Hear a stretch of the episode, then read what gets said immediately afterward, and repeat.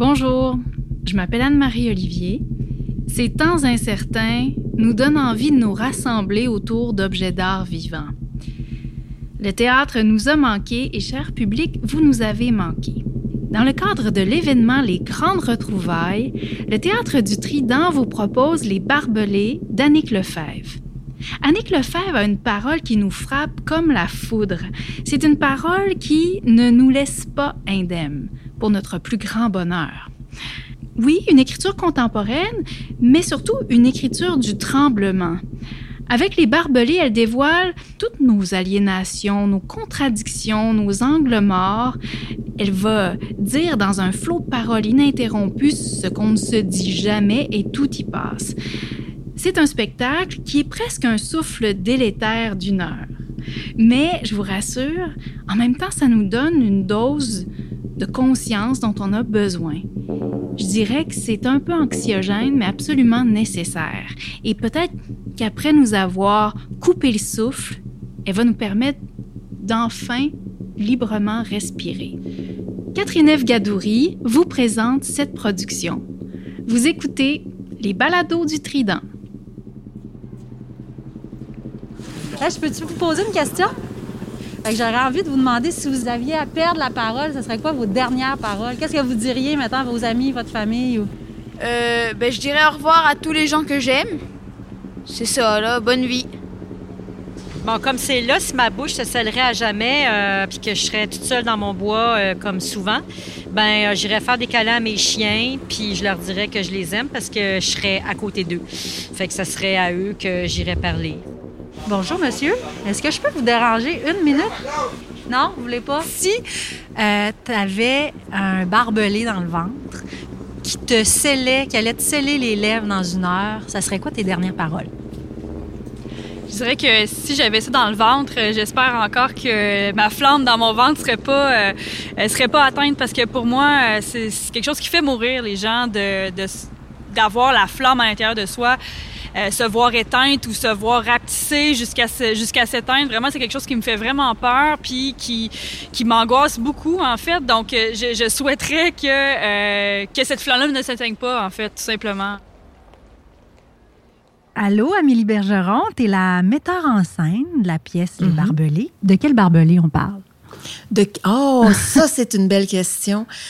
En fait, ben, les barbelés de la pièce, c'est en fin de compte quelque chose qui euh, serait déjà à l'intérieur de nous au moment de notre naissance et selon notre façon de vivre, selon ce qu'on va dire ou ne pas dire, faire ou ne pas faire, va, ça va alimenter en fait les barbelés qui vont grandir à l'intérieur de nous et qui ultimement pourraient venir nous envahir la bouche et nous brocher la bouche et le visage pour nous mm. empêcher après ça de reparler pour la suite. Donc, euh, c'est pas une image qui est tendre, c'est pas une, image qui est douce, c'est même une image assez sanglante, assez violente, mais ça représente aussi ce qu'on, tout ce qu'on porte à l'intérieur de nous en fonction de, de tout ce qu'on fait ou qu'on fait pas, justement. Au départ, c'était une image qui m'était venue, mais vraiment, il y a très, très, très longtemps, dans un atelier d'écriture que j'avais fait au Centre national des arts avec Wajdi Mouawad, d'ailleurs. Annick Lefebvre, autrice des Barbelés. Mais en 2004. Et, et, puis dans, dans, le texte que j'avais écrit lors de cet atelier-là, ben c'était une métaphore. Et puis on m'avait dit, ah, pour que pour que ce soit vraiment percutant, il faudrait que ce soit pas une métaphore, que les barbelés existent réellement, puis que le personnage soit vraiment prise avec ça. Puis j'avoue qu'à l'époque, je savais pas trop comment euh, l'apprendre de façon concrète, cette chose-là. Je suis partie de la prémisse que les barbelés nous poussaient dans la bouche quand on censurait quelque chose qu'on aurait pu dire, qu'on aurait pu prendre la parole, mais aussi quand on a pris la parole puis qu'on a invisibilisé quelqu'un, donc qu'on a été euh, moins dans l'écoute. Et, et, donc, mais après ça, c'est sûr que c'est c'est toujours un piège finalement. Et donc le personnage sait que quand ce système-là s'enclenche en nous, mettons dans, dans l'espèce de dystopie de la pièce, c'est euh, c'est un phénomène connu. Si les barbelés euh, nous grimpent dans le corps, on sait qu'il nous reste moins d'une heure pour parler. Donc en fait, le personnage se sait condamné, c'est qu'elle va perdre l'usage de la parole et donc c'est la dernière heure de ce qu'elle a à dire. On ravale beaucoup de choses. Le Mhm. personnage, on sent qu'il a ravalé beaucoup et là, ça sort. Ouais.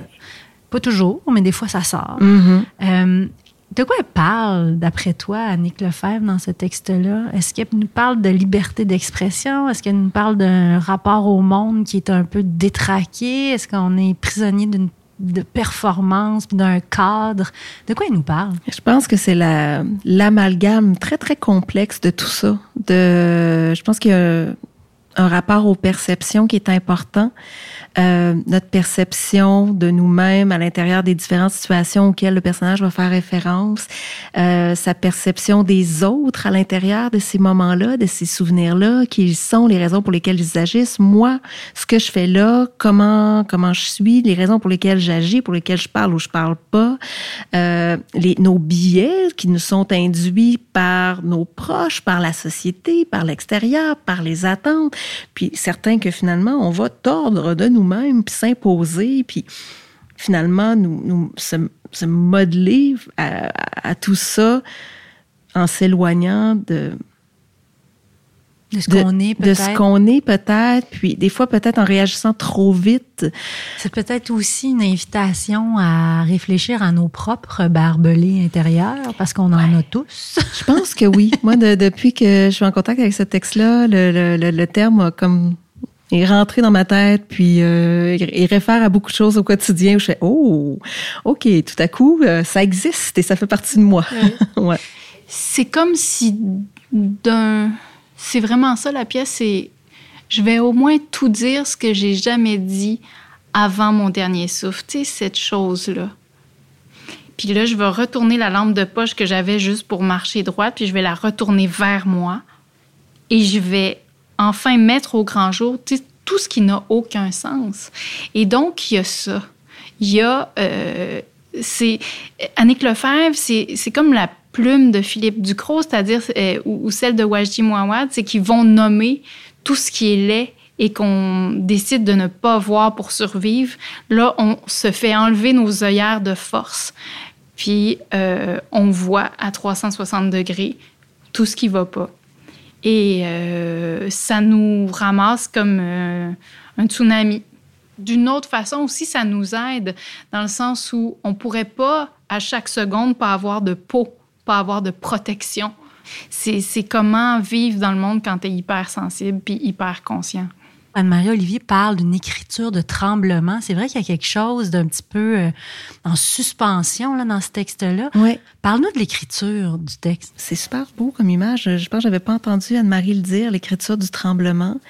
Mais euh, oui, comme ça vibre tout le long. Et dans ce cas-là, dans les barbelés, c'est écrit un peu comme un fil de pensée.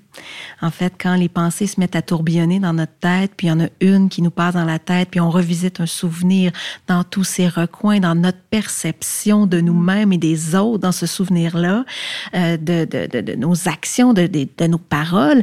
Et puis là, tout à coup, whoop, ce souvenir-là, une pensée à l'intérieur du souvenir nous fait basculer puis nous amène oh, dans un autre souvenir et là on replonge dans celui-là. Donc tout le texte est écrit de cette manière-là. Alors même s'il visite plusieurs recoins des souvenirs puis de l'esprit puis du passé du personnage, il prend jamais de pause. Et on plonge, on y va, on, on va se, se- se- on va nager dedans puis on va découvrir. C'est un texte qui à la première lecture est déjà percutant, mais plus on s'y frotte, plus on le découvre, plus on le décortique, plus on se rend compte à quel point il est ficelé, serré. Il y a, même s'il y a beaucoup de paroles, il n'y en a aucune qui est perdue. C'est fascinant à quel point l'écriture d'Annick est complexe et complète et en même temps très simple parce qu'elle va droit au but. J'imagine que ça prend un virtuose ou une virtuose. J'utilise parce que c'est assez étonnant. Il n'y a pas de genre. hein. C'est un personnage non genré. Ici, c'est une femme qui l'interprète. Oui. Mais ça pourrait être un homme. D'ailleurs, dans le texte, on le voit bien. hein, elle reprend autant au féminin qu'au masculin chaque Mhm. phrase. Mais donc, ça prend une virtuose en ce cas-ci pour euh, porter ces mots-là. Oui, ça prend quelqu'un qui a énormément de courage et d'habileté. Et euh, Mélissa Merlot le fait vraiment avec euh, beaucoup, beaucoup de talent, avec beaucoup de sensibilité. Euh, elle, elle, elle s'investit entièrement dans le texte, euh, même si c'est... du- Elle me disait l'autre jour, c'est le plus beau défi que j'ai eu à faire de ma carrière, mais c'est aussi la chose la plus difficile mm. que j'ai eu à faire.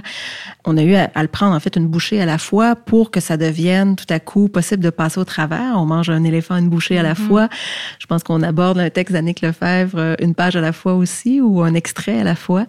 Et puis ben finalement ça devient justement une grande respiration du début à la fin. Puis maintenant, tu sais, on voit on voit en fait le long trajet jusqu'à la fin, puis ça devient tout à coup possible. Comme spectateur, ça doit être quelque chose aussi à recevoir. Tu sais, il y a le courage de l'interprète, peut-être un courage du spectateur, c'est-à-dire euh, c'est pas une parole qui, qui est molle, c'est une parole qui est acérée, il s'en dit des choses là-dedans. il s'en dit beaucoup. Comme spectateur, faut faut être solide aussi pour aller recevoir ça. Je pense qu'il faut avoir faut être prêt à recevoir un texte comme celui-là. Somme toute, ben, je sais pas si on peut être toujours 100% prêt à, recevoir quoi que ce soit, mais euh, ce sera pas, il euh, n'y a pas de, de, petits papillons puis de petites fleurs qui poussent autour du spectacle. disons, c'est euh, oui, c'est tough, oui, c'est violent, oui, c'est rentre dedans, mais en même temps, c'est d'une grande beauté, d'une grande beauté. Puis il y a quelque chose de d'honnêtement libérateur.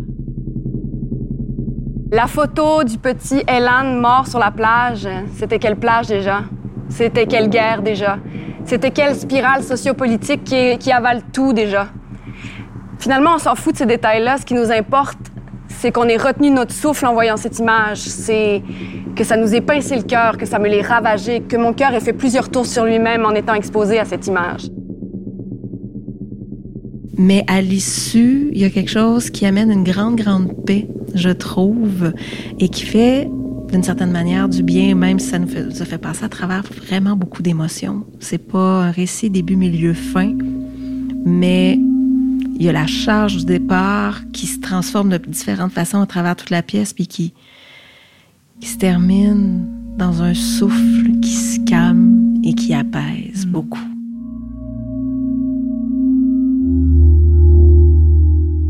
Toi, Anne-Marie, si ta bouche se brochait pour toujours dans une heure, qu'est-ce que tu dirais au monde? Il faut trouver une façon de donner à nos enfants un monde où il y a de l'amour, de la beauté, du respect. Puis euh, il faut protéger ces liens-là qu'on a les uns avec les autres. Tout le reste n'a aucune importance. Oh. Oh mon Dieu, c'est une question immense. Ah.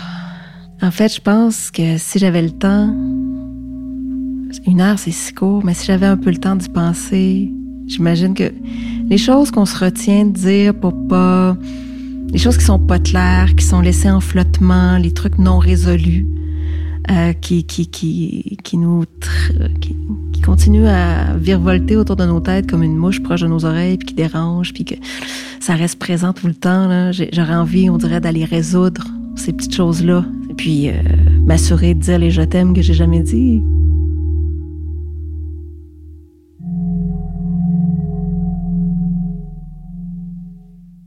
Merci d'avoir été avec nous pour ce balado du Trident.